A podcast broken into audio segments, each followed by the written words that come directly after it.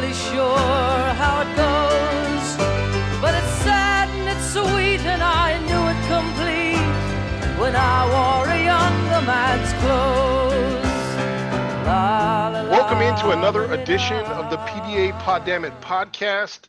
This is a the last Be Our Guest, and who other than to end with the PBA commissioner himself, Gary Aldman. Gary, how you doing today?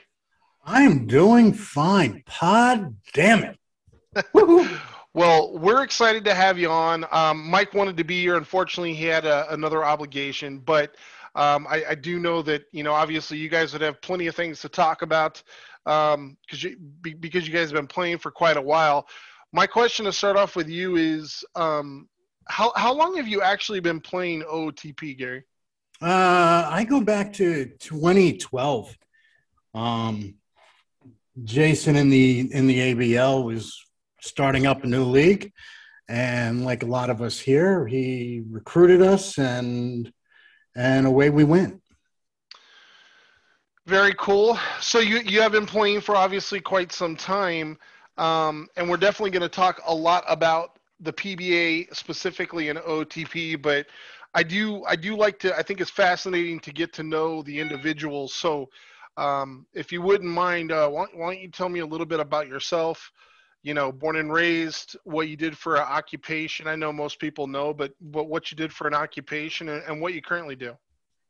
All right. Currently, I run the PBA. It's a it's a full time job here at the at the uh, at the home offices. Um, born in Brooklyn, New York, um, Coney Island specifically, and that was that was like a lifetime ago or at least a half a lifetime. Well, for me, it was a lifetime ago. And um, went into the police department, did that for 20 years, retired in 2008 at 42 years old. Couldn't sit still, so I finished, uh, not finished, but I continued my real estate career. Um, I was I did that from 2000 to about 2013, 2014, give or take. Um, spent a bunch of years uh, with Remax. Um, after that, uh, got burned out with all the regulations post uh, mortgage meltdown mm-hmm. and the housing crisis that fell apart. Um, the, the, the rules and regs they just they just they kept changing minute by minute. If you were trying to buy a house back then, God bless you. Um, but it, it, was they made it real difficult on realtors, mortgage brokers. Um, so we we had to deal with the fallout, and it just became it just became way too much.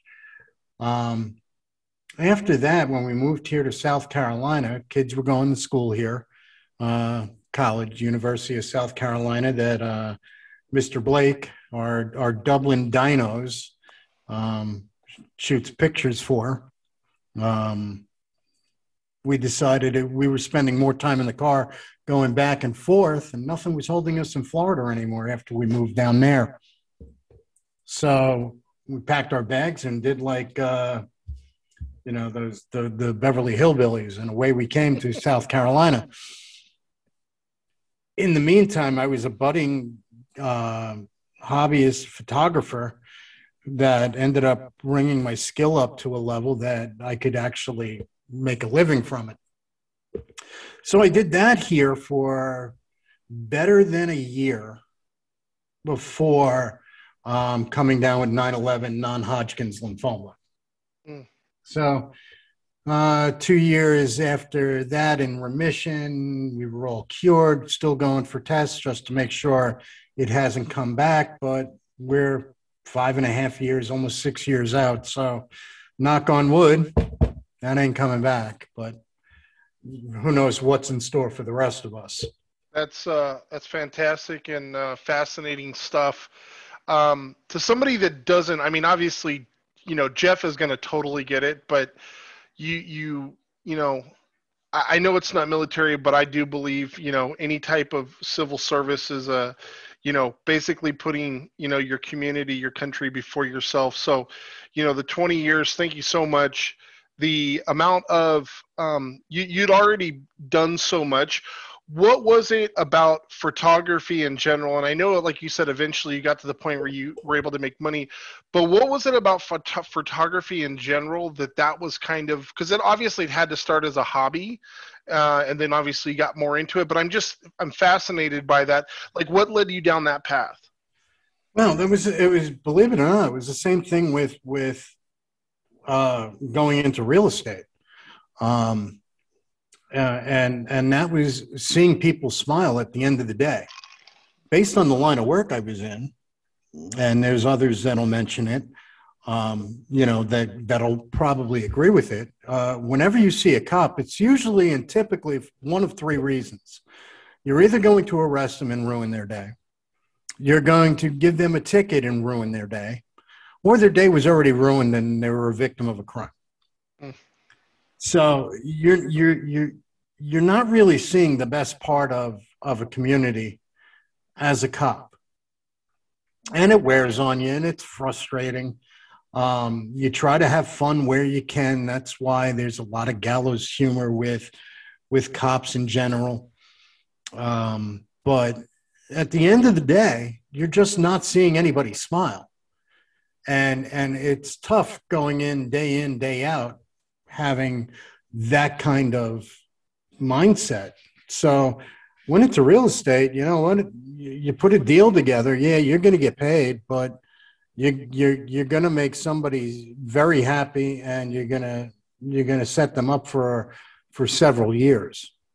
Um, when that was no longer happening, that was how I ended up falling into photography. Um, with with that, it was I picked it up as a hobby, um, and just soaked up everything. I was really into it, and I was I was just able to basically absorb everything, retain it, and and and apply it. And every every time I took pictures, the I wasn't happy with today's set, but today's set was better than yesterday's and I know tomorrow's will be better than today. And it and it just kept progressing. It it never plateaued. And that's, you know, not listening to family and friends saying, "Oh, you do great work," because what are they going to say? They support you, they they love you. They're going they're going to say whatever. Um, but but hearing some other people that are actually doing it and pointing out things that were done very well and then some things that weren't and all of a sudden you correct the things that weren't and you end up getting pictures that get published. Wow.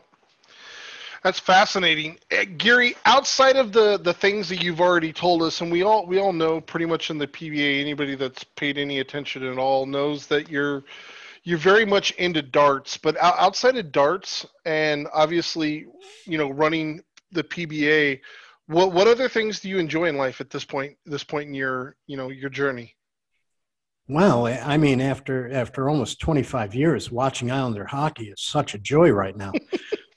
I mean, oh my God. You're like, can you please, for the love of God, just put put put a team together for me? Lady, no, but they did. They just they couldn't did. keep them. They did. I mean, they, they get Roberto Luongo. You know what? Great goalie, probably going to the Hall of Fame but they decide to trade him so they can draft Rick DiPietro, who is having a tremendous radio career in New York. you know, he was on the, uh, I think it was Hahn and Humpty show. And I think it was Hahn was one guy and Humpty was Rick DiPietro. And that was, you know, he Humpty Dumpty. Like, no shit. That's, that's was the name of the show for a while. He's got a morning show on ESPN Radio New York. Um, they he they drafted Zdeno Chara. He's still playing. They couldn't keep him. I mean, mm. the the torment continues, and obviously you're a Yankees fan, so so yeah, we did a little better with them. Yeah, we have done a little better than them. Obviously, you've uh, you're you're you're definitely a big sports guy. That's that's apparent how long how long have you been following like let's let's say baseball because you know obviously we're here to talk about the pba at some point but how long have you been following baseball and um, how tough has it been before you know like let's just say the last uh, 10 years or so Oh, follow it. I'm not sure what you mean by tough it was. It is. You mean with the Yankees? Yeah, but um, you know, obviously they've they've kind of gotten over the. I mean, they were they were never the, the, the Red Sox per se, but you know, they always seem to be like that, like kind of like the the Dodgers were before the last few years, like a team that had an immense amount of talent and would always kind of fall just a hair right. short. Always, the bridesmaid, never the bride. Correct, and they they kind of have figured that out, you know, and I think you know, in, in large part, you know, you could say, you know, Torre had a lot to do with that. You could say that you know, drafting had a lot to do with that, but they've kind of gotten over that hump. But like, what is, you know, when I say Yankees, like, what's what comes to mind? What was your first recollection or first memory, if you will, of of baseball? Oh, first memory, like like 1972. I started watching it. You know, my father was a National League fan. He, he when he immigrated here, um, to him, the Dodger, he followed the Dodgers. He lived in Brooklyn, worked in Brooklyn. Uh, the Dodgers were in Brooklyn. Mm-hmm. The players ate at the the cafeteria he was working at. He would get tickets. I know, I know. I have Super Eight video, uh, Mikey. That's that's videotape going way back, and it's actually on film. You had to get developed. Um, need to clarify that for Mikey. But but Super Eight, uh, my father's got like he was behind the Dodger dugout uh, pregame when they used to play catch down, you know, um, on the foul line by the coach's box. And and and I I remember watching it one time. I remember, I mean, some memories are spotty. Um, I remember sneaking out of my bedroom because I wanted to watch the Met game that was on, that they were watching in the living room. And I snuck out behind the corner and I'm watching. And that was a game that Jon Matlack got hit with a line drive. Mm. And he was out for a couple months with a fractured skull. It was yeah. it was just stuff like that. Um, my first game, and I, I said that on one of the, the games I, I did the broadcast for. My first game, I ended up seeing Hank Aaron and Willie Mays on the same field in the same game on the same day. Wow. I mean, you know, 1,300 home runs. Yeah, pretty incredible right there. Probably, and, and, depending and just, on who you talk to, but probably, I mean, I think it'd be fair to say two of the, the 10 greatest players of all time, possibly two of the top five greatest players of all time. I mean, that's that's pretty easily, incredible. Easily, and that's that's post color barrier. Yeah. I mean, Josh Gibson was supposedly phenomenal. Satchel Paige, I mean, he pitched forever, literally. Mm-hmm. Yeah, so. it's it's it's definitely incredible stuff. I, I want to say, and once again, you know, I, I mean, this isn't what we're here for, but I do. I find that stuff fascinating. I want to say Gibson had like 900 home runs or something ridiculous like that. Um, you know, obviously rules and things were slightly different back then, um, but it, it is fascinating, you know, to you know, to kind of go back and, and, and just hear kind of some of the stories from yesteryear. Um, I do want to get into the PBA though, and I do want to leave plenty of time. I, am curious.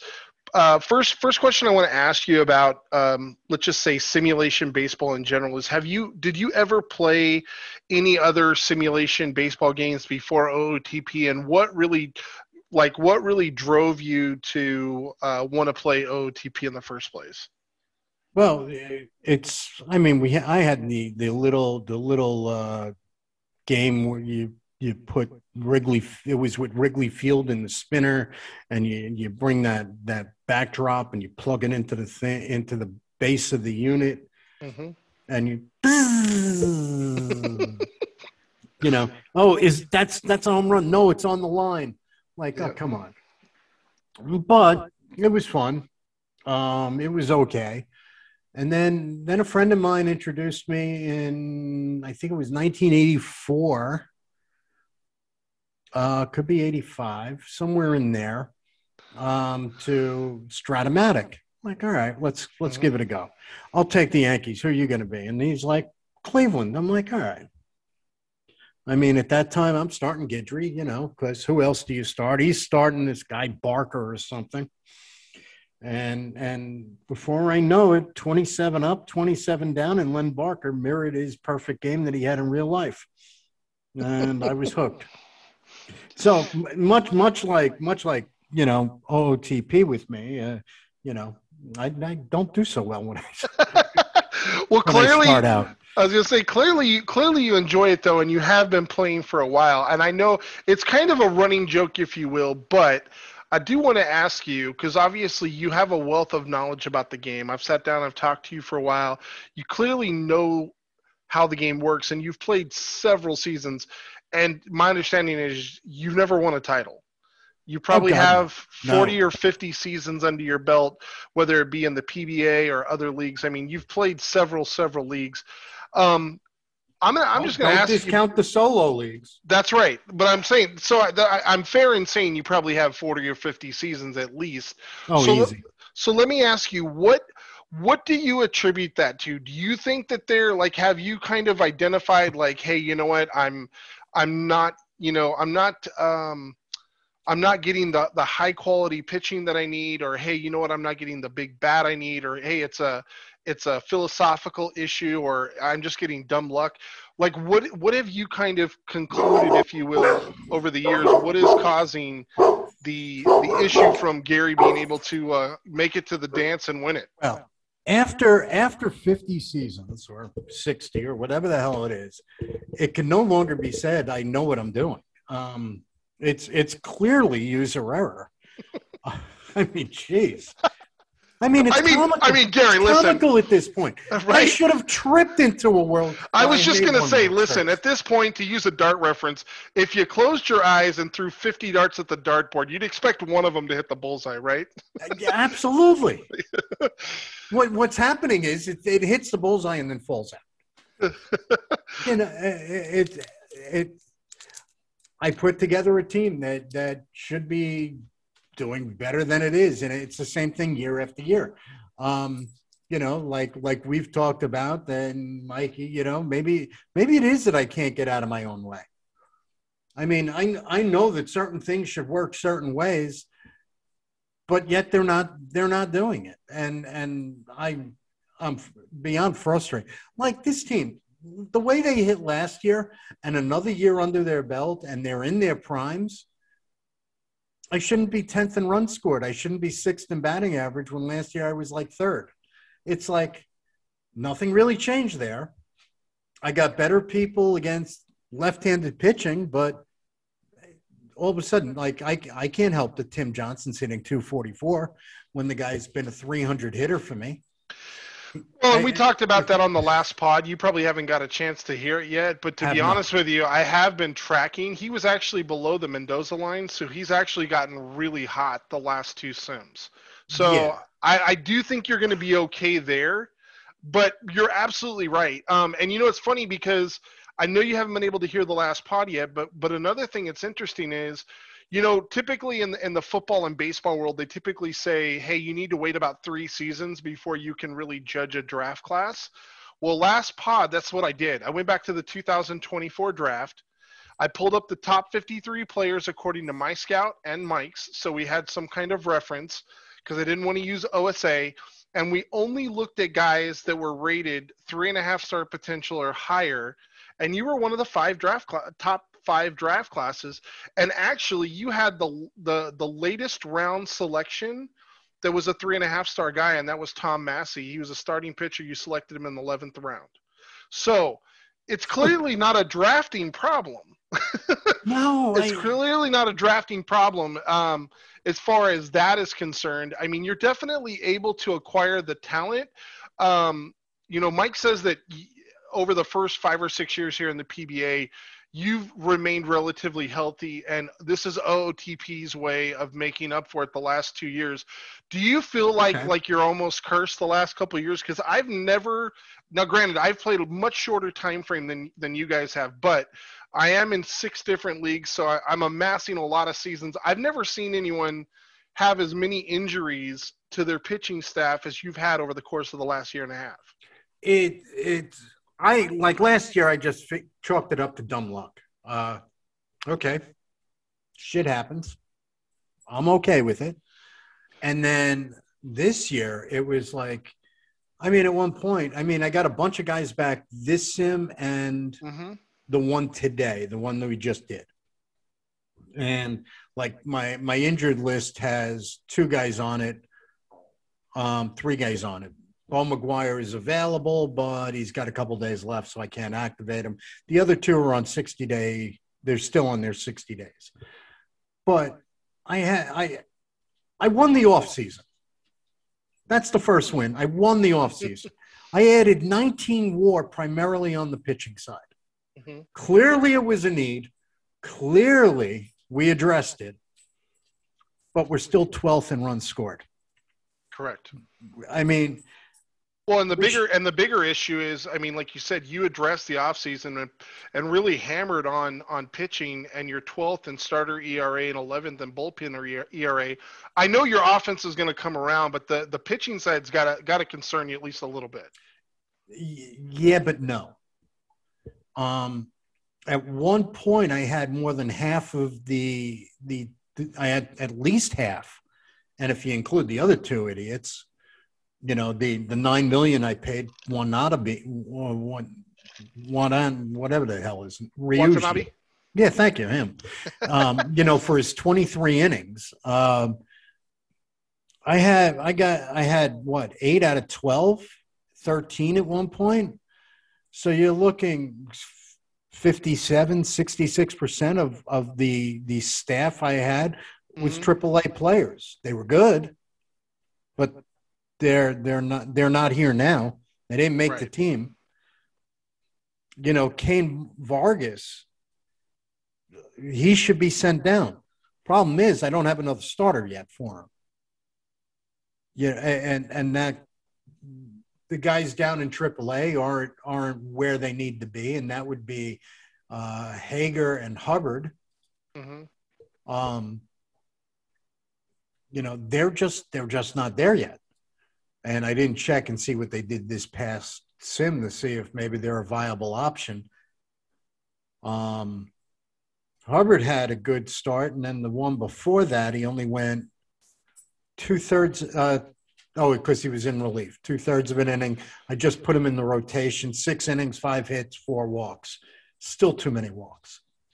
But He's two. He's two four, or at least that's my scout. We'll talk OSA so people can follow along. He's two and a half four, which let's just split hairs. He's two. He's he's only half cooked. So his 66 stuff is really 33. His movement's really 25. His control is 35, 36. Yeah, I mean, obviously, all those are dynamic. Like maybe his stuff is more developed than his control, and that's why he's walking more, or vice versa. But I get what Right. you're saying. No, He's but not- if I was to bring him, but compared to the PBA, if I was to bring him up, I'm looking at throwing a two star pitcher out there. Right. Yeah, absolutely. you know, and and for that I got two and a half star guys. Then I'm up against the 40 man roster, and I had the I had to call guys up that just shouldn't have been there. You've clearly you've clearly uh, had some some issues, obviously, with pitching. At one point, like three fifths of your rotation was was on IR. You had three or four relief pitchers that were on IR. You're 20 and 32, which which honestly, uh, I mean, this is something we just talked about on the last pod, but you know, is actually a, a relatively decent record considering all the the injuries that you've had. But one of the concerns that I have is is that you know, looking at, for example, like a wild card spot. Now, granted, we're we're only 52-ish games in, so we're about a, third of the way through the season. But you know, right now you're seven games out of the wild card spot, and there is six teams in front of you for that second wild card spot. What would it take for New York in order to, to, to really get back in the race? Is it just health? Do you feel like you need better hitting? Like like what what is the recipe for New York to start playing better ball? Um, looking at some of the dynamics, the dynamics of of what you know the metrics they give you. Defense efficiency is 11th. Um, errors are a big thing, and I don't get it because like this team shouldn't be making errors. They're they're kind of decent. They're decent defensively in the sense of what they get to, they don't commit the error. Doesn't mean they're getting to, to balls in their zone rating. But I thought some of that was corrected with some of the players I had. Like, I thought, I think I just sent down Forrestall. He just wasn't hitting and he wasn't, and he wasn't fielding. There was, I just, I had to, he needs a little more seasoning. And I'm looking at his stuff now.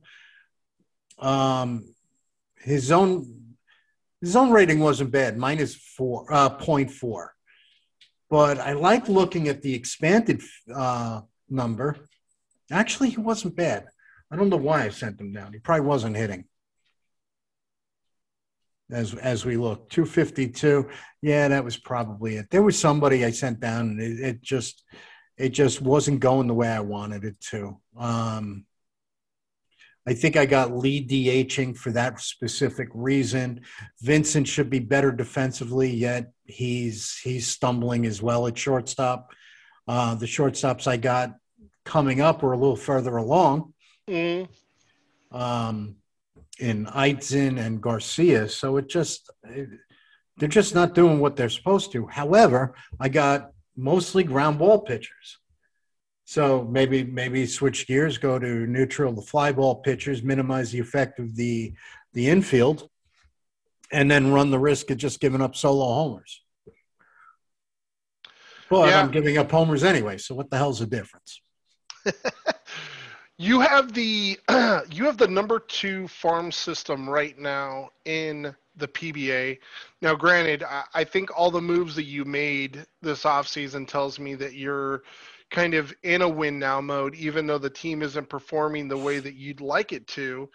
What do you see? Like, where do you see your realistic window for being able to compete with teams, you know, like Oakland, which is a little down this year, or Vegas, or you know, even the upstart Palmetto? Like, what what is a realistic time frame for when you expect to be able to make the playoffs and this team to be competitive again? Um, they, I I feel they should be competitive now. Um, I, I, I don't get why why some of this is here. Uh, Carl Bent should Carl Bent at the catcher position. His, overall OSA ranking is, is trending downward. Um, second base is clearly a problem with Waylon Reardon hitting 208, but he got hot towards the end of the sim. But he's hitting 208, big deal. Mm-hmm. Um, it's more now because the guys are they're they're young, they're cheap, um, and they who am I going to replace them with? I mean, we right. could start there. Um, I got Sel uh, Salsado he's just about ready. He's 21 years old. I could give him a call and say, come on up. And I think he'd produce here. Part of it is where do I play him? Part of it is he's 21. And I'd, I'd rather, you know, under the Lou Lamoriello way, I'd rather call him up later and have him stick than bounce him back and forth. Yeah, no, I, I, I can understand and I can agree with that. I don't um, want to start his clock. If his clock was started, it's correct. a different story. No, and I think I agree with you because I, I think, like you said, I think he could come up and be a viable option because his contact is so ridiculously high. The issue is, as I'm sure that you've probably found out just through my, you know, doing kind of mass simulations, you know, like for example, like 20 years or whatever to try and accumulate data because as you know, that's what I do for work. So that's what I'm going to mm-hmm. do in the game it does seem like power is the last thing to develop, and the the stat that he's the lightest on is power. So I think I think you bring him up now. He's probably a guy that hits 270, but he's probably only going to give you six to ten home runs a year. And if you look at what your corner outfielders are currently giving you, it's like why would you start your clock for that when you have Morris, who's going to be a 30 home run guy, or if you look at left field, Wilcott you know, he's he's probably a 25 or 30 home run guy, and they're both probably going to hit around 270 anyway. Right, and I can't get and I can't get him. I don't think I can get him in center field. I don't think he. I don't think his numbers would justify moving him there, and and that then becomes a you know now I got a situational problem. I got left field, I got right field, I got first base, I got DH. Where do I play the guy? And Right. when he comes up, I also believe that when you come up, you should play. Yeah, I'm, I'm not looking to call somebody up, to, you to know, be a his backup kind of to play potential. like once every once a week. right? Get your bats down in AAA, and I'm not looking to make you a platoon player. Right. You know, that's that's for older players. So that that be- becomes a thing. I, I I need a spot for him, and to give up on this season and and move Morris, well, I don't want to, but I I might need to kickstart the offense. So let me ask you a question here. 2019 was the first year that the PBA started. Is that accurate? Correct. Who was, and I probably could have looked this up. I know Tim Johnson was your second round pick, and, and he's been nothing short of fantastic for you. Who was your first overall pick when this league first started out? And two part question. And when you started the league, did you ever envision the league being where it is now and being as um, active as it is? Um, I um, might have been John Walter. Um, it was an outfield, high gap, high power, high contact guy. Um, might have been it might have been Walter, and I think I got him in AAA. It could have been it could have been Cortez. Um, I'm not even sure I can find that. Oh no, it, it's it's Cortez it's not Garcia. okay. Yeah, it's not a problem at all. Um, Nope, I, I was just him. I was just curious because I know that you know Mike has said multiple times just how stacked that first year draft was. You know, and obviously you got your cornerstone first baseman in the second round. So I'm just wondering, you know, all these guys, like who was the guy that you passed up Johnson for in order to grab in the first round? It was John Walter, who I just uh, signed this off season to a AAA contract. And I traded him away um, at some point. I think I traded him to Seattle, if I'm not mistaken. You, you might Uh, have. You might have. nope, to Kentucky. It was a cash deal. There must have been more to it. right. And I'm looking here, three million for one million. So I'd have to, I'd have to, tr- oh, I'd have to look back. Not not a problem, Gary. Let's talk about the history of the Bombers though, real quick, because you started off this league Hang red on. hot. Hang on, we hold that question because your other, uh, your second part to that. Oh, that's was, right. Was did I envision where we were going to be and um, the amount of activity in the without without sounding cocky? The answer was yes. Um, I knew what what GMs in OOTP and how they behaved, if you will Mhm. like a lot of the guys that came over came over from you know followed me over with an invitation from another league um, we all know which league it is. Correct. and so i knew the the level of participation there. And i knew what i would i knew what i was going to get out of that. Um looking back one two three four five six seven eight eight of those guys are still here from that other league. Uh, there was nine ten i gotta let me I, there was at least 10 let me see where's the unhide? And i knew what i was getting out of them seeing how people were on the forums and how in other leagues i was in just a common denominator. People get they get sucked into this this this fictional world and this universe. And it's like they just they just run amok and it's great. So i knew if we got this thing rolling that's what and where we'd be with with the amount of activity. And i was fine with that. I'd you know i'd rather hear their footsteps than not. You know, when you don't hear people complaining about stuff, you know you got problems coming. right. No, You that's, know, a, a good point. so so as long as people are talking, I know they're, they're satisfied. Um, and I also knew what I wanted out of a league.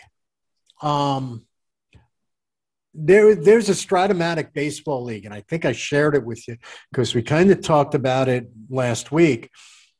That's been around since 1974. They used to do play by mail instructions, like snail mail. Wow.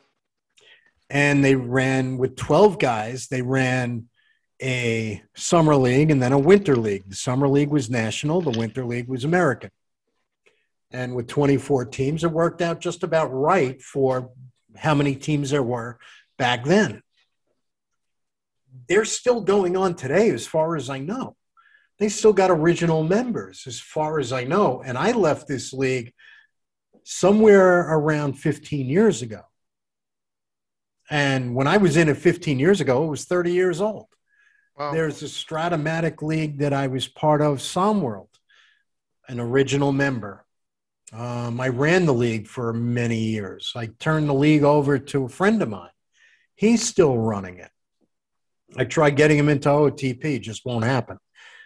And and and it, that league has been going on since 1970 no, i'm sorry 1997 i believe. 97 98 so that's at 22 years 23 years now. I wanted a league that would be long standing that would be stable you knew what you were getting into and what you signed up for and that you'd want to be here. Um, i didn't want anything with any crazy rules that were tough to to follow. I wanted something that was and and i was talking with scott about this last week when we met up. There was there was a vision i wanted but i wanted everybody also to take ownership of it. That it wasn't just gary's league it was it was you know it was Brian's league. It was Mike's league. It was Bob's league. It was Jeff's league. It was Jacob's league. It's it's. I wanted something where everybody had a say, to varying degrees, though, based on when you were here. Again, being part of not just the ABL but other leagues where you get a small contingent of people coming in, making rash decisions and all of a sudden either rules are tough to get out or the people that put those rules in you know were there for a hot minute. And it became well now that they're gone why do we got to keep this rule if most of us don't want it and the constitution says blah blah blah? That's why the that's why a lot of the the the wording in the constitution which by the way i keep in the commissioner update to remind me to do it. Maybe tomorrow. Um as i digress. Look squirrel. Um but that's why inside the the constitution are the rules where those are there. Um my falling out in the abl was quite public. I went about it the wrong way. I stand by what i said. I said it. I make no mistake you know i called the commissioner's integrity into question. And to this day i believe it. You know you don't put a rule in or have a rule that was voted that we weren't going to do. You go and want to make a trade with somebody using those rules that we're not doing and then just fall back on well i can't i can't regulate it. I can't keep track of it well clearly you can. I do it. It's not Right. really that difficult. So you know don't piss on my leg and tell me it's raining. And rules are there for for for a reason. And if you're if you're going to be the commissioner of a league you better damn well follow them don't you shouldn't be the one to break the rules. I just went about it in the wrong way. He knew what buttons to push. He pushed them i wasn't going to let him get away with it and not get away with it but i wasn't going to let it sit he lit the fuse and i blew oops. no, I I hear you. You know, I mean, it's it's it's it's a to a benefit to a lot of us because I've told you this many times, but I'll say it again. Um, you know, I've done football simulation. I've done um, a lot of that, but a guy at work, you know, when um, right before COVID hit and we knew we were going to be at home, he said, "Hey, let's uh, you know, let's start a little league. This this it's called OTP, and I'd never heard of it, never didn't know anything about it." and he's like, you know, it's baseball, and you know, I'm a sports guy, I'm more of a football guy than a than a baseball guy, but you know, I'm a sports guy. I'm, like, you know, I, I said, hey, let's do this, and probably a month after we all signed up and started, you know, doing this, there was probably 16 of us guys. Um, they all kind of one by one started to fall out, and I was like, hey, you know what? I, I'm not, I'm not quite done with this yet. You know, I'm, I'm just starting to kind of understand what's going on here and uh, I reached out to you, and you were gracious enough to let me play in the league when, you know, I mean, not that I know anything now, but when I really didn't know anything, and uh, you know, a lot of a lot of the GMs in the league have been very gracious, and as far as giving time and and you know resource as far as you know as far as you know answering questions and and uh, replying to messages and things like that because you know for somebody who's brand new uh, OTP can be very very overwhelming um, and this league in particular, you know, I've told you I play in multiple leagues. I don't think that there's another league out there, and I'll include the league that you left because I'm in that league.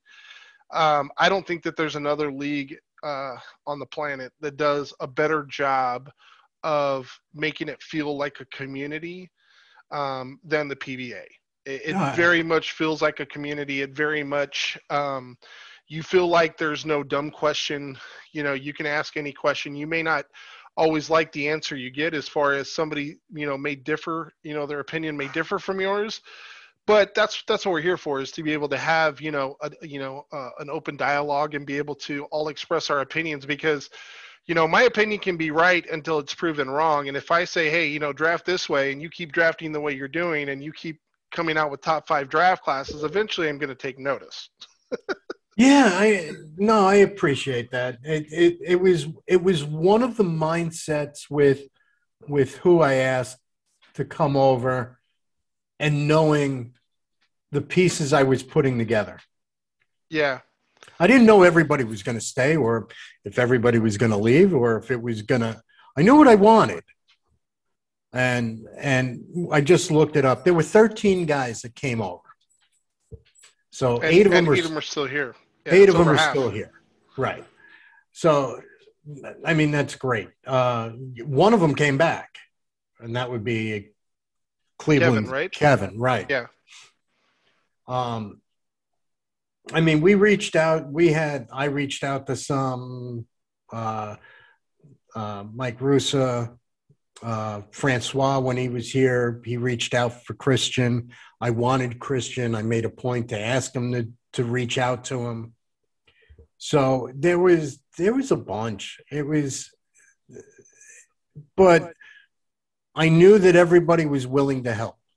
And I said this to Mike, and I learned this in business a long time ago. You could do everything Mike is doing. You could ask him for his plan, especially like in the ABL where he can do no wrong. you, you can ask him everything he does. But if you change one little thing, you've changed the recipe.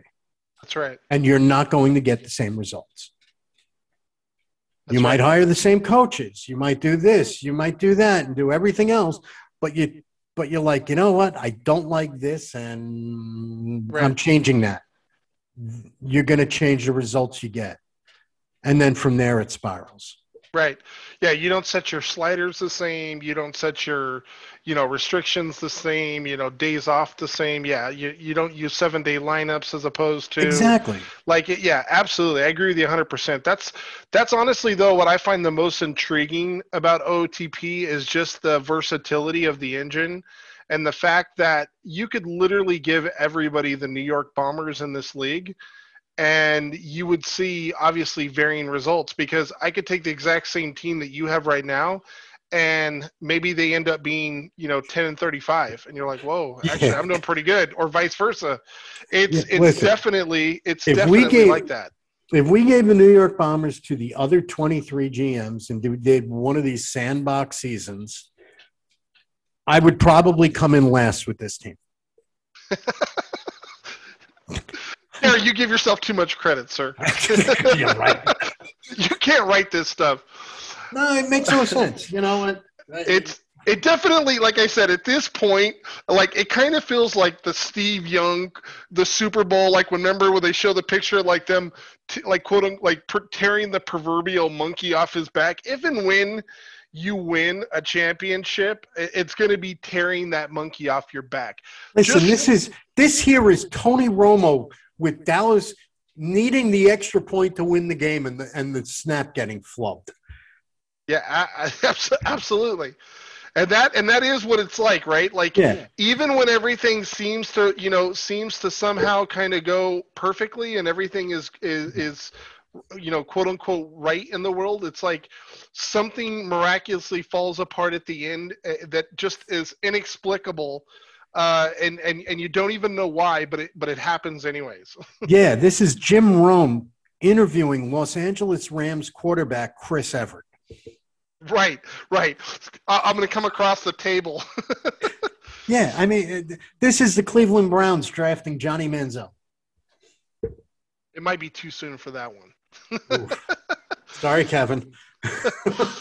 So I do want to ask you though a little bit about the the bombers, the history, and then get in a little bit of actually the OTP mechanics, and as a veteran, ask you some questions for for our, uh, some of the younger younger players as far as experience, um, because I did get a few questions from other people that I thought would be interesting.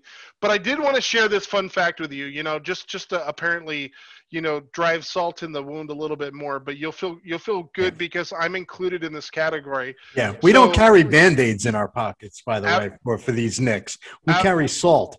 Absolutely. But according to our OOTP research team, which includes me, there is only three teams in the entire league that have never finished second or higher in their division.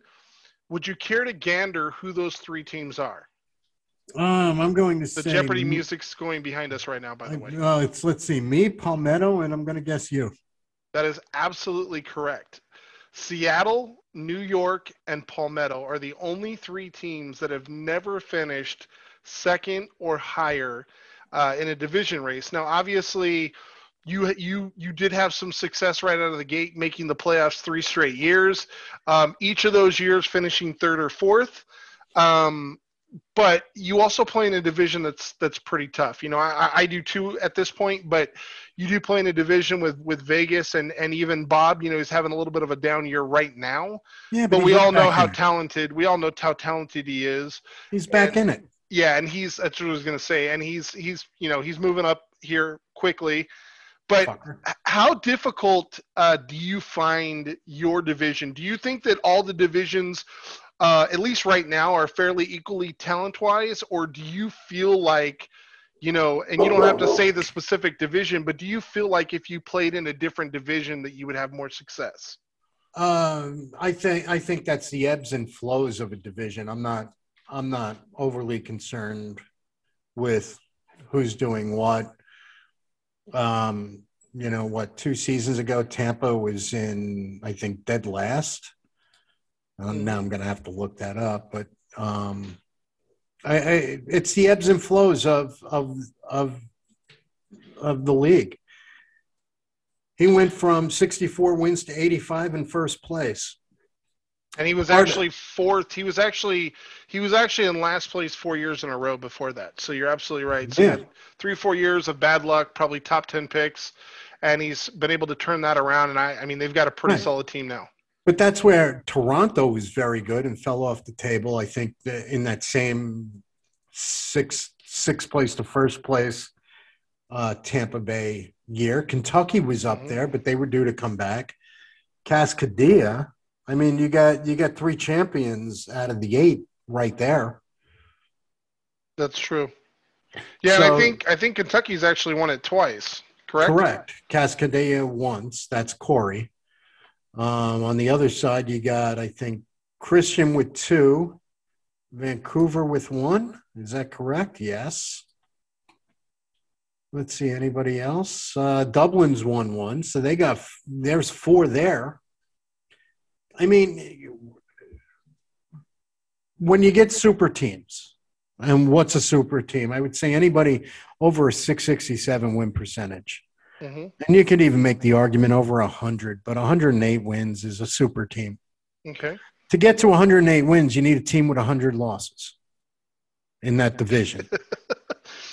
no, it, it, but I mean, from from a commissioner standpoint, the ideal season is zero teams losing 100 games. and Because zero teams winning 100 games. because exactly, and that that then means that the division is winnable by anybody. You're never out of it, and every team has a flaw, and there's no super team, and and dynasties are not good for leagues. If I feel I can't beat you, there's no reason to stay in this. The, the, whatever going on with the game is not allowing you to compete. Hmm and there's some leagues that have that are like that. Well if i don't get this guy there's 15 more just like him. So one is no different than the other. Um so th- that that becomes an issue like i'm just going to talk about mine here las vegas being so good is is great he's he's 19 games over 500 right now but i'm 12 under 500 yeah we've only met three times but then you got Orlando, and they were they had a my God, my Horrible my start. May, my May was their April. Right. And wouldn't you wouldn't you know it? Guess guess who guess who played Orlando right around May first? right. Yeah, You, you kind of help get them on alert. track. You try to Yeah. help to get them on track. yeah. You know that's what I'm here for. I am not here for me. I don't want anybody to think that I am here for me. I am here to make sure that your team gets gets gets in gear when I come to town. If you got problems, talk to my people, have your people talk to my people. We'll come to town. You know what? We'll even host you. We'll we'll put oh, you Oh, up in a nice hotel, feed you a nice continental breakfast. You got to put your own schmear on the bagel, but that's okay. You come to town, you walk away with two wins. that's Right, right, Rob? that, Winnipeg? that is, right. That that's that is funny because uh, I know that it's been tough sledding as far as trying to get series wins. Uh, I, I I do want to ask you, uh, like I said, I have a couple questions here that I do got to ask you. Yeah. So the first one is, and this could be just totally blind luck, but I do find it fascinating. So if you look at the history of the league, and in particular the champions, you so mean seven to one for the French side? correct, the French side has won seven championships to only one championship for the ARL. Do Well, you clearly, think that we that have is- idiots on our side. I was going to say, do you think that that has to do with dumb luck? Is it better pitching on the the FRL side? Like, what would you attribute that to? Because I haven't been here since the beginning. Um, let's see. Dublin won the first year. They just had a good team. But I don't believe there's been any team that you could walk in and say, oh, yeah, this is a team. Paris is, I believe, their first championship. They were an 84 win team that year. I want to say you're right because I've heard the the kind of quote unquote stories. 87. They were 87 win team. I mean, 87 doesn't scream, you know, world champion, you know, world beaters, you know, knock us off the pedestal. And then they took another four years before they won their second. Right. So you, you're not seeing the same team come up every year. You're seeing a different team, which means if you do just, if you correct some of your, if you plug some of your small holes in your dam, hmm and you build the wall a little bit higher, you're gonna you're you're you're gonna be able to withstand. But it depends on who you match up against. Okay. You know, I just I just think it's dumb luck You right think now. you do you feel like I mean obviously uh, we we all know that there's a certain amount a certain degree of luck if you will because there's a game engine involved but do you think that do you think a lot of it has to do with how you match up in the playoffs? Absolutely. Having the first round bye is is huge. You don't have you, you have four less games that you need to win. You're you're not putting relievers at risk. You're not Right. You're not going up against you know maybe a one four seven super pitcher, but you know, and then hope you don't cough up you know two, three, five, and six. I mean, there's. I I just I think matchups definitely help. I think winning the division is is is a clear advantage. Um, I think on the should be. French side, and on the French side, I think with the ballparks having such being such so skewed uh, to favor lefties, to favor righties, to take away homers, to give more triples. I think matchups there are, are definitely in play. You know, Home field advantage would you I mean outside of let's say Montana, but you would definitely say the FRL home field advantage is much more significant probably than the ARL? yes. Okay, that's fair. I do have three questions, and these are questions from GMs. Um, and, and some of this stuff me and you have already talked about previously, but I want to get it out there because these were things that were asked in lieu of knowing that you were going to be on the show. So I did want to get these questions out there and answered. First question with the stat, status and the health of the league currently, uh, is there any thought to, and we've had this conversation, but is there any thought to uh, expansion in the future? Why or why not? No, no, no, no.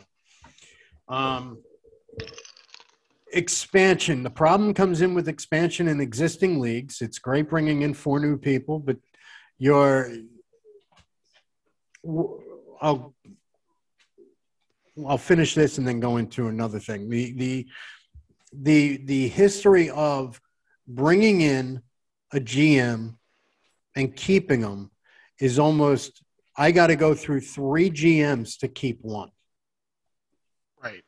I might get lucky and it might be two to one.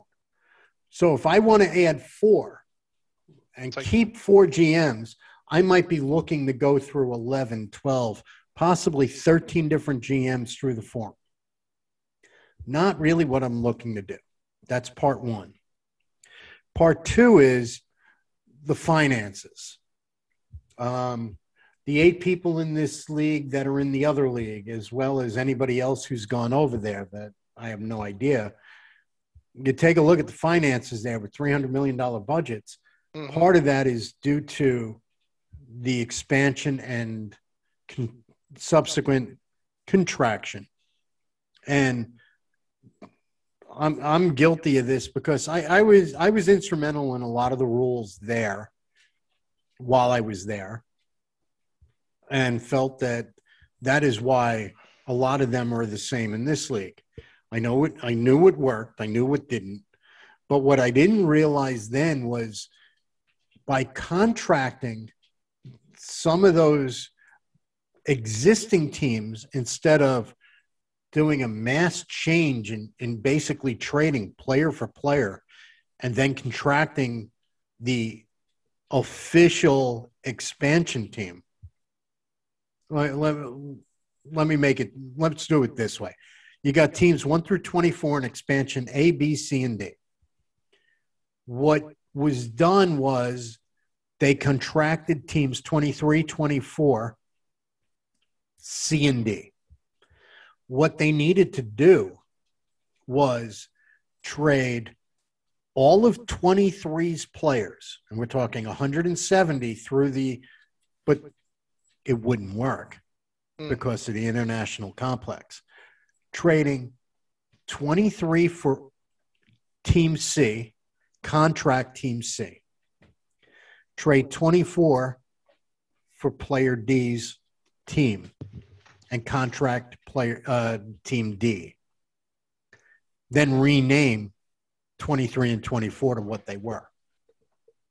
It's a long process, but anybody that was there during that first expansion remembers $60 million budgets, they weren't growing because the teams sucked. And all of a sudden, other teams ballooned to 240, 250 million dollars. So it creates a, creates a huge disparity between the upper echelon, if you will, like how basically how real baseball is. The way that you know the only oh. way you know you have teams like the Rays who seem like year in and year out. Yeah, but, but here have... is where it was worse. Here is where it got where it really got bad. And anybody who remembers having Troy in our league or that league, he blew a gasket when he got hit with a $60 million tax bill because of the revenue discrepancy. It used to be like what we had, and, and we're lucky that Christian found it last year, and we're still suffering a little bit, but we're on the right path now with with revenue sharing. And I, I'll put up something uh, uh, at the end of uh, at the end of May in in our league. But just bringing up, I'm trying to bring up last year's revenue sharing. In 2025, the top team paid 32, and that was based on a, a flaw in there. Last year's revenue sharing was 18 million for Paris, and that was with the playoff money. Correct. Still not what we wanted, not what I envisioned, but 18 million. Now all of a sudden you end up taking the bottom teams and you cut their revenue in half. All right. of a sudden your tax bill is through the roof. And that becomes a huge, huge issue. So, no, you know what? 24 is a nice number. no, it makes sense. And you know what? When you explain it like that, I, I you know, I, I know that it's a conversation me and you had had previously. Yeah. But I can totally understand, and um, you know, I understand that you know a lot of people feel like, hey, things are going so well with 24. Let's increase the competition. Increasing yeah. the amount of teams doesn't necessarily increase the amount of competition. It actually, a lot of times, increases the amount of disparity between the haves and the have-nots. Absolutely. In a lot of ways. And and you know what? What I envision with this league is going back to that that Strat-O-Matic league. That league's name was ESOM, E S S O M. I want us to be around, and I want it to where the 24 of us decide we want to stick together, and maybe go one year, two years, before, calendar years, which is 10 seasons without going through you know a recruitment process, right. If you think I'm kidding about that, that's what I envisioned. There's a reason there's a longevity bonus inside the pimp points. Right. It, it, it, I thought that I want I wanted to reward us for staying together. there was an incentive to stay together.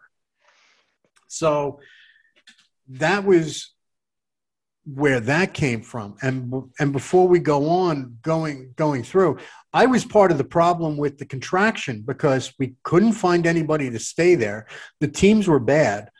And I didn't realize and have the forethought to take a look at what the financial implication was by uh, by contracting existing teams versus right the expansion teams. So I was just as guilty as the other 22 there, plus the GM, uh, plus the commissioner of the league. So I'm not saying that I'm smarter than anybody with that. I'm not. Yeah, you just you learn you learn from mistakes that you had in, in past leagues. Right, and and I and I wasn't going to do that. And as for running leagues, um, this isn't the first league I've run. I've run other leagues in in other sports, other games, other venues, fantasy football, dart leagues, um, Strat-O-Matic. I mean, right. even that little spinner game, you know, we had leagues. right. So it, it, this wasn't this wasn't my first go around. It's not my first rodeo. So I thought that this question was interesting. So I'm, I'm i included this in the uh, in the conceptual uh, conceptual questions that I wanted to ask you, and I truly don't. I think I know the answer to this, but I wanted to include it. The question, the question, question basically asks uh, Gary, and uh, it seems like when this league first started out, doing some research, um, I noticed that it seemed to be very pitcher dominant whereas now it seems like it's very much a hitters league.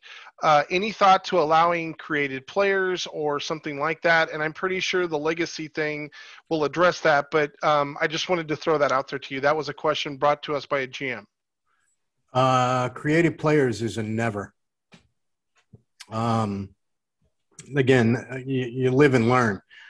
Um, in the other league, that was that that that was a fabric of it but when you start taking a look and these guys going around 15 20 years and you're adding five of them per season it's like wow. Um here's what i think happened. And again it's an opinion you know. Um for those of you not from new york by the way when I when I, when I give an opinion that's strong, it just means it's still an opinion.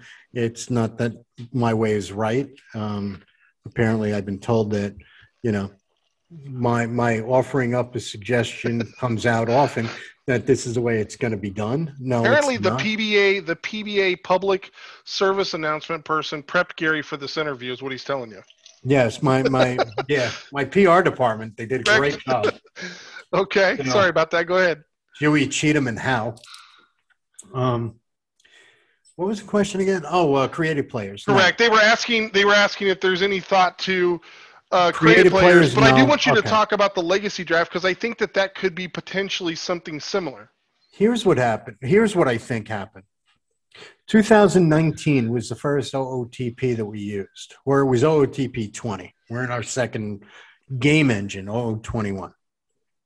The first the first engine we started with 21 I'm sorry 20 I'm losing my marbles was the first one that really worked on having openers in the game engine where you could op- set up who's an opener, who's a follower, how many batters. So I believe it was all or mostly relief pitcher rich. So there weren't many great starters at all. However, the GMs, I would say, were mostly old. I wouldn't even say old school per se, like going back, like me going back to baseball in the 70s, 80s, and 90s, even so far as having Randy Johnson throw 300 innings. I think it was more 2000, 2001 and like the 2000s 2010s that started seeing more of the joe Maddon rays with the opener and seeing more relief pitchers being created so you're so the game i believe was looking at having three or four inch four inning pitchers versus six or seven innings. Makes sense. If that makes any sense. No, that does. That makes and I sense. Think, but I think we were using them as six or seven inning pitchers, expecting those kind of results. And the game engine was moving away from that. Do you feel like though, like in the last, like let's just say, uh, you know, because I've only been here five seasons since 2023. Do you feel like in the last four or five years though that um, the drafts have gotten because this kind of ties into another question that I have. But um, does do you feel like the drafts have gotten uh, lighter on talent, whether it be at the pitching side or the hitting sides? Do you feel like they've stayed pretty consistent? Um, what, what's your thoughts on you know that as far as how that may have contributed to what we've seen? You know, like for example, like what we see today. I think the the draft classes in and of themselves are on a pendulum. And I think this past draft, we finally saw infielders. We started with pitchers, I would say, the last three or four years, uh, the first three or four years, to make up for what wasn't there. And then I think the the next two were primarily outfielder heavy maybe three were outfielder heavy. There were some pitchers in there. And then this one was more, it seemed like there was more middle infielders. So Yeah, I, I haven't looked at what's coming up in 2028, at least not recently enough to recall, but I think there's more more infielders coming. And that's not to say that there weren't first basemen, because there's always first baseman. You could find one. I mean, if you look right now under your keyboard, you could probably find a first baseman sitting there. Yeah, and you know what? It- you're right. It does seem to kind of go in waves. Um, I think you know I, I can only speak from my own experience. I can tell you in the the last couple drafts, it felt like there was, you know, three plus star guys, you know, that you could potentially get in rounds maybe one, two, and sometimes even possibly round three. I think the thing, you know, and this is just my take on this, but I, you know, just based off the question that we're getting, I think the thing is, is that you have to understand that the potential rating is dynamic, and that the, what you're seeing right now is not necessarily where this player is going to be uh, in the future. If if your scout says, "Hey, I'm showing them as a two and a half star guy," but they have you know a 1200 OPS, they're hitting 330 with a 415 on base, and they're hitting 30 home runs a year in high school, probably not a two and a half star guy if they continue on that trajectory. So I do think this is one of those things where, you know, as all of us as GMs, we have to do our own individual homework and not just look at the stars, if you will, because Right. looking at just looking at the stars, I wouldn't say, you know, my own personal opinion, I wouldn't say that the draft has been lighter on talent the last couple of years than previous years. I would be willing to say though that I do think, like you said, that the that the majority of the talent has come at certain positions, right? Like corner outfielder or like first base. You know, that we we have definitely seen that trend over the last couple of years. And as you mentioned, we we seem to have a lot more middle infielders this year but I think that if you're drafting well, you're taking you're taking whatever is given to you. You're just going to take the best player because most of these guys aren't going to play for probably two or three years at least, anyways. Right. And and and looking at some of what like their stats that they're putting up, who are they putting them up against? Right. Inferior players. And I mean that that goes back to, you know, some of the the the some of the ridiculous numbers that that makes Bill twitch at night, like Montoya's home run total. Oh, don't But even again, get, if- don't even if- get them started. yeah, by the time he hears this, I'll I'll have a head start. That's true. But but you you take a look if you're using you know at that point relievers that and this ties into what you're saying in the in the way of a high school player hitting 30 homers. If he's doing it against inferior talent or talent that's not being utilized properly, yeah, he's going to dominate. But Right. I, I would say though, this is the one caution that I would give, and once again, I, I am not claiming to be, uh, you know, the the messiah of scouting, but a lot of people look at high school and they look at college guys, and a lot of people like the younger guy, right? They like the guy that has, you know, maybe more upside, this and that. Where a lot of times I'll look at college guys, and if they're performing at that level versus college, you know, college level players, you know, I'll take that also into consideration. But the one thing I will say is if you get a high school guy hitting 20 or 30 home runs, like that's eye popping because college, I want to say college are the uh, high school kids, unlike colleges that play like 60 games, I want to say the high school kids only play like 20 or 30 games. So if you get a high school kid that hits, you know, 20 plus home runs, like that's, that's probably blue, you know, color coded power right there when it's all said and done um, because that's you know that's that's a huge number. That's you know that's like one home run per game basically. Yeah, so you know, let me let me give you another question here uh, and this is the final question from the mailbag and then i have a few other things i want to wrap up with you. But uh, final question from the mailbag and this is another question actually that performs that pertains to talent evaluation. Um, newer gm says they're they're wanting to get your opinion.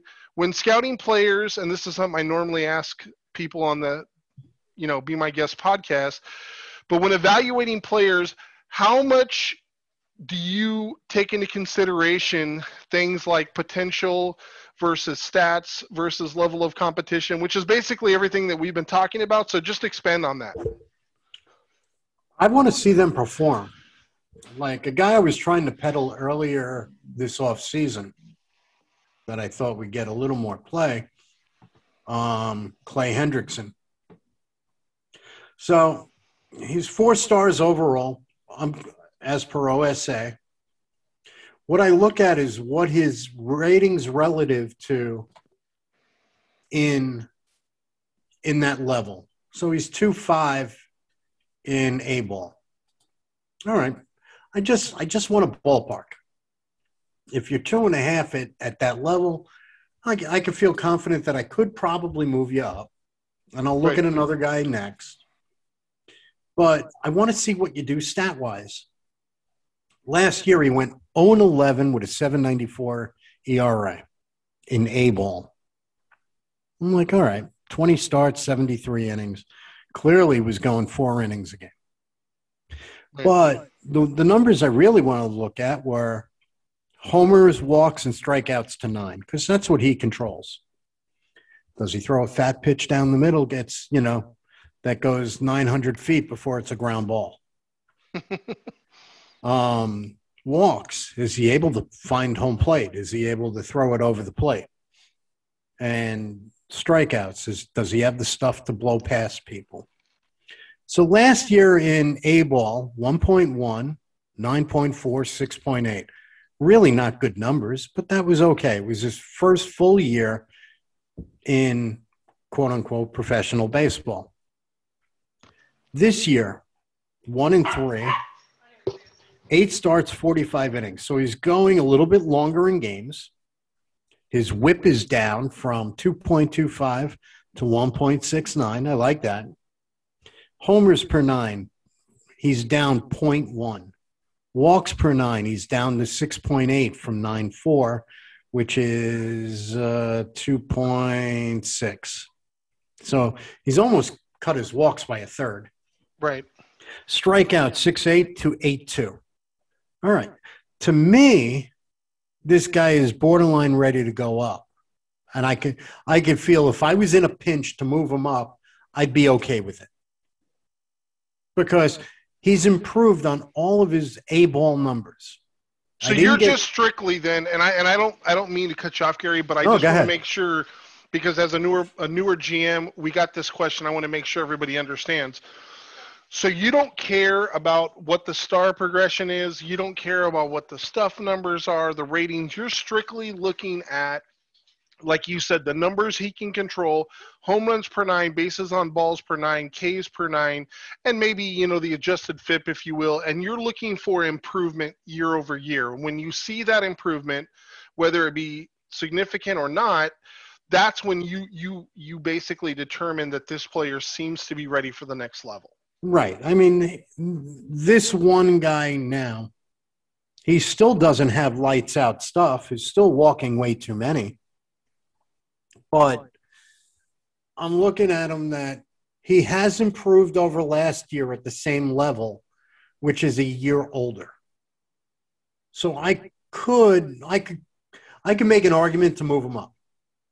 But stars are just that. They're banded players based on OSA's ratings or what your scouts' ratings are. They put all the starting pitchers together. They put all the relievers together. They put all the first basemen together, all the catchers together. If we went by player, um, by player rating, and have them banded like that, so out of the top 500 players, the first 500 would be five star. Uh, the first 100 would be five stars. The next hundred would be four stars, so on and so forth. Three star two, yeah. You would have no catchers there that were five stars because most catchers aren't in the top 300. And if you do, he's a rare bird. Right, you're because you're you're you're you're talking specifically about the fact that catchers typically are not offensive juggernauts. Now, from no, they'll also only play 75% of the time yeah, that's due true. to, due, due to rest and, and they they they fatigue more easily. They get, you know, that's why in real life they're not catching 150 games. I think even going back in the day it was 140. Right, right. And and if it was higher, it was due to being that they were used as pinch hitters on their day off. So it's fascinating. So that's the way the league works with overall and potential. Now, the other guy I got that I'll bring up is a guy I got in double A. And again, I look at stats and I want to see how they're doing. Um, Boyo, Boyoa, Boyoa, Bayoa, Yoya, Bayoya. Yep, shortstop. Right. Bayoya. Mm, I can't even tell you where he's from. All right. When I look at him and his relative ranking ratings, his star ratings, he's two and a half, five in double A. He's two five in triple A. Now, two five Hendrickson in A ball is the equivalent of two five for Bayoya in triple A. So he's more developed. No, they're the same, two five. No, no, but what I'm saying is uh, where where Bayoya is in double A, he's the equivalent rating. Right, right, right. That's what I'm saying. So he's further along in the process, even though they're the same quote unquote rating, because he's that he's that equivalent rating at the next level up. At, right. At his no at, at I had him in AAA for a minute in for a hot minute. In AAA, he's 40% developed based on his ratings. In A ball, Hendrickson was 40% developed. Got it. Hendrickson, I could in, in A ball, but Hendrickson's doing very well in A ball. His ERA plus is up, his WAR is up, everything is in the right, going in the right direction. When I went and moved Boyoya up into AAA, being a two, going from a two and a half five to two five, he shit the bed he was on pace for 66 homers in double A when I moved him up. He he was a slash line of 310, 377, 651 in double A with 12 homers and 129 at bats. Now, if you look at what he did in double A and the month of April. Right. I just got to change a setting here. Um, eight homers, 16 RBIs, 338 in 17 games. Right. So he was at 1.122 OPS. He's cooled off a bit as he's only OPS is 924 right now. But when I moved him up to AAA, he just didn't hit there. He went from a 310 average to 188, and it was only a half a half star of development difference. Hmm. Now, his contact and gap aren't great, but his power is off the charts. So, absolutely. I mean, he's a Rob Deer guy. Oh, he's yeah. going to strike out. He might strike out as many t- twice, maybe three times as many times as he hits a homer. Yeah. But he's going to hit his homers. Right. He's he's going to be a 45, 50 home run guy, like you said, but he may have 140 strikeouts. Oh yeah, he'll, he'll have he'll have a whole lot of nothing to go along with it, and he walks. That's true. So th- this here is a guy that when you look at, you know, star ratings, well, if two five in A ball works and two five in double A should work, and he should be able to right. move up, or it should work in triple A, and at least give you an average ball player. He he's not an average ball player at two five at AAA. Right. Needs which I think development. Yeah, and I think there's a little more pitching, which goes to why Hendrickson didn't do so well in A ball last year. That it was more a hitters league based on the drafts that we've had over the last three years. So I think there's some of that going on as well. All right, I got one last question for you, Gary. Thank you so much for being gracious with your time. I know I've kept you on here quite a while. My last okay. question for you is And by the uh, way, my answer is not always right. I know that when I sit there and listen to you guys, like when I'm listening to somebody else, I'm like, eh, I'm not really feeling that. And and you know what? Again, that's that's part of the beauty of this game. I can look at it. th- Maybe that's why anybody who's disagreeing with me, feel free to comment and below, Yeah. Um, because clearly, clearly, I have no idea what the hell I'm talking about.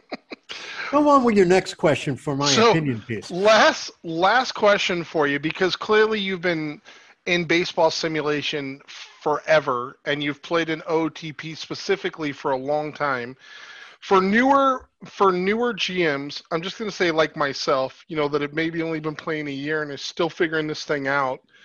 What is what is you know one or two pieces of advice that you would provide that you you wish that you would have known when you first started playing OOTP? Uh, don't ask one. Ask questions. Um, two, embrace sabermetrics because that's what this game. That's what this game is, and and that's that's part of the settings that we have with this is that we're using sabermetrics versus you know traditional baseball stats. Um, but definitely ask questions. Look at look at people who have had success. Um, Mikey hasn't shown it here yet, um, and and that's for whatever reason. Um, Bob has, Christian has, Hmm. uh, Rusa has. I mean, ask them what they're doing. Don't be shy. And when when people ask me questions, even on the side, and I probably did it with you too, I said, make it public, ask it publicly. Right. Um, and and that was a twofold reason. One was to get the activity up. I didn't want to be the one answering all the questions or having somebody not give a comment about something where they were around. And because I was there and I was going to answer, well, they'll just wait for me to do it. But but the other reason was I'm I'm not the I'm I don't have the success here that some of the other guys do. And and with that being said, you know what? Get other opinions. This isn't this isn't like needing Tommy John surgery or you tore your ACL. You don't need a second opinion when the MRI clearly says what's wrong with you. now it's just a matter of picking who you want to do it. Right. This, this is clearly a second opinion because we're not really sure what's going on behind the scenes. You know, uh, Strat-O-Matic, you got the card in front of you. You count up to 108, you know, dice chances. If you got a guy with 55, he's going to Yeah. succeed 53 times out of 100. You keep rolling him out there. Yeah. I, I think what you just said though, I think really is big, right? Because I think that this is something that I'm just gonna say I'll use myself, right, as a newer player that I, I kind of struggled with. And this year I've kind of bucked the trend. And I'm gonna use a player that I picked up from Cologne in, in the Rule Five. So I, I grab a guy named Jerry Ward. He's a two and a half out of two and a half star prospect which you know in this league is probably not average even though i know it's kind of quote unquote average. Most people you know obviously are rolling out three plus star guys but all he did was produce in spring and so far now granted not a big sample size but all he's done in 167 plate appearances eight home runs 22 rbis 323 batting average a 397 on base percentage and a 960 ops like I'm waiting for the wheels to fall off, but at the same time, if you don't give some of these two or two and a half star guys an opportunity uh, to surprise you, th- then they never will. If you're going to constantly keep in, you know, the guy that's you know 33 years old because you're scared to death to put in the two and a half star kid in in AAA that's that's been doing well, um, you know, then you're not you're you're playing you're playing the game by the star ratings not necessarily by the stats like you said. Like i i have very little care for the star rating and i i know you know this but i mean last year in the playoffs i started a pitcher that was a two star pitcher. Probably the only person that's ever done that but he was an extreme ground ball guy. He doesn't give up home runs and he actually ended up winning that start. So i i base almost solely all my opinions off of the stats and not the stars, which is you know, probably the thing I'm most famous for at this point, which is the reason why Rich Nunn didn't make the the 40 man roster because he had horrible luck versus Cologne and I didn't play him. Now, granted, I'm not saying that that's the right decision. I'm just simply saying I agree with you. Like, you really have to dig into the numbers yeah. and really dig into what these guys are able to do for you. Don't tell me what the guy can't do, if you will, like a coach would say. Like, what can they do, right? If they're going to bat 280, but they can still use 60 bases, there's there's a place in the league for a guy like that. Yeah, and when you look at Jerry Ward, you know what? You got a lot of left-handed pitchers on your side Mm-hmm. You got a lot of ballparks that favor left-handed hitters, and this guy checks off a couple boxes. I mean, you look at his platoon split. I mean, 381, 288. He's playing against lefties, and he's not embarrassing himself against righties. Correct. So far. Um, yeah, and and that kind. Of, I mean, he's not going to win a Gold Glove. No. He's not going to win a stolen base title but he's gonna he's he's you know if if you're looking at him like a hockey guy, you know what? He's a third wing. He's a third line left wing. Right, and you know what? You can't. You know the, the bottom line is is whether you're a championship team or you know a run of the mill team, n- nobody can have five star guys at every position. Like every team needs a Jerry Ward.